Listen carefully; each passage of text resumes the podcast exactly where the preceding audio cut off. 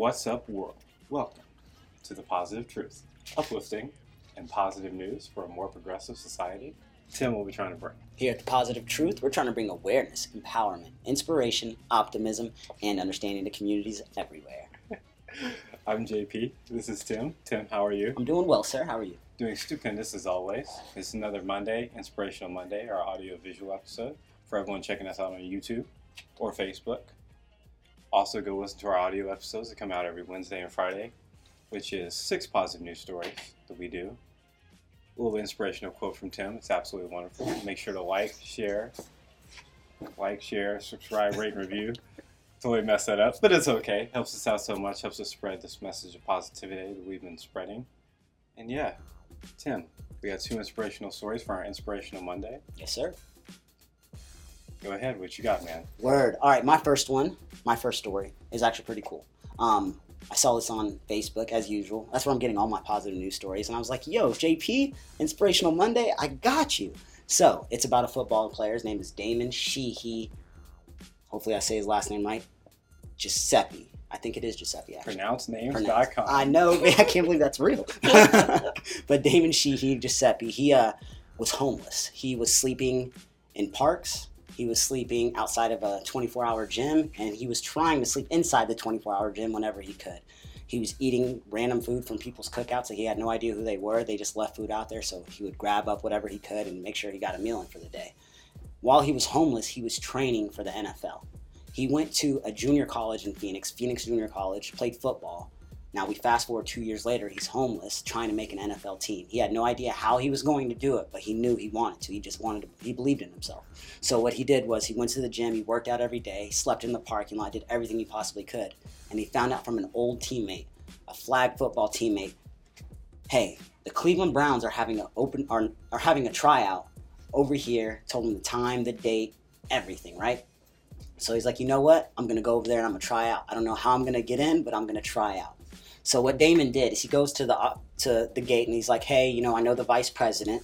Um, the vice president's name is sorry, Alonzo Highsmith. He said, I know Alonzo Highsmith. Please let me in. I need to talk to him. Browns management lets him in. He goes up to Highsmith, no clue who he is, right? Highsmith is shocked, like, what's going on? Hey, how are you? You know, it's nice to meet you. And he talked Highsmith into letting him try out with everybody else. And Don't you have to pay? oh, he talked him into it, and like this dude, he spent everything he possibly could to say to get him out there to try out, right? So he talked him into going out there and just working out with the team, everybody else that's trying out. And he got to run the 40 and he got to run some routes and catch some balls. He did enough to impress the Cleveland Browns school, coaching staff, where they invited him to practice to be on the practice team a week later. And he did so good at practice, they offered him a contract to play for the season. Wasn't a huge contract, but now he's no longer homeless, right?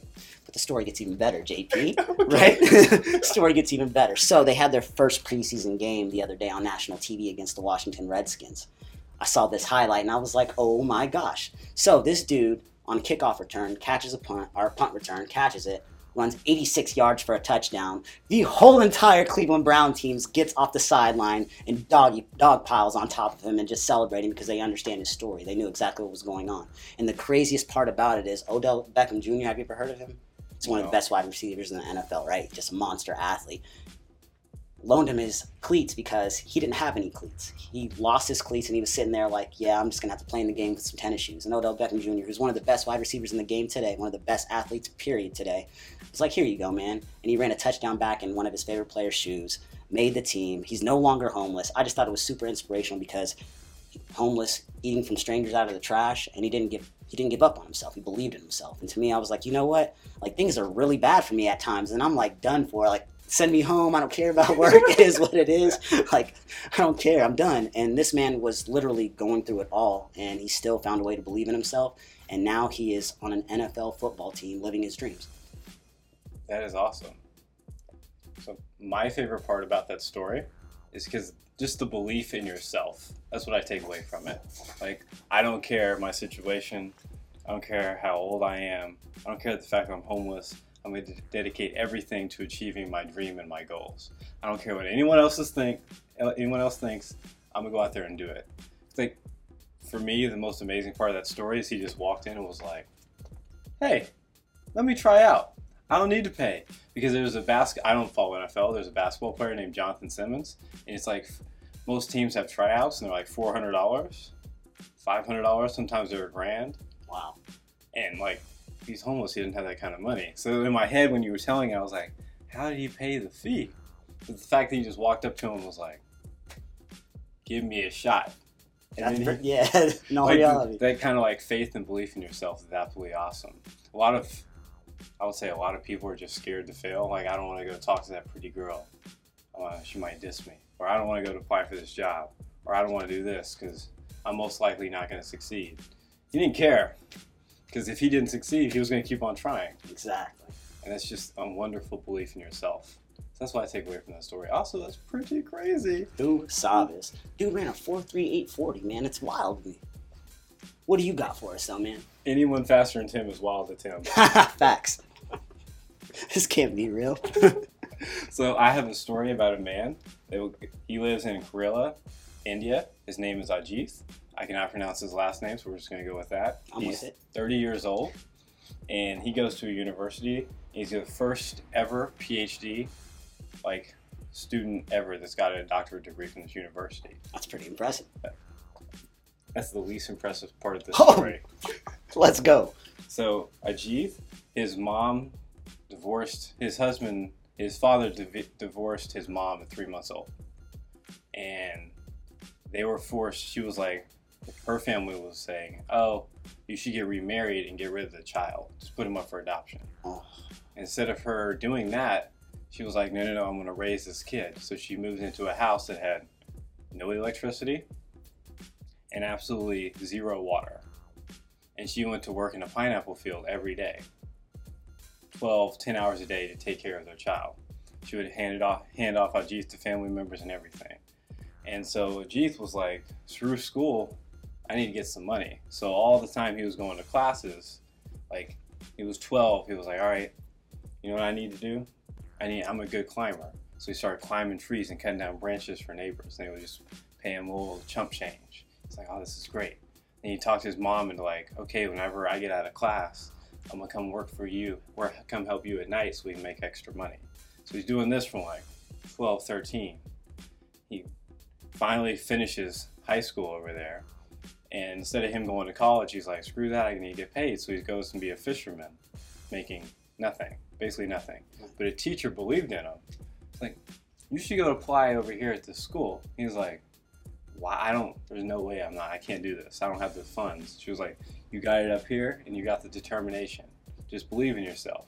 So the teacher basically dragged Ajith, like, go apply. So he applied and then he's thirty years old, so he's he was working, going to class, just taking classes when he could. Got his BA. And they were like, You're one of the best students we've ever had, you should get your master's.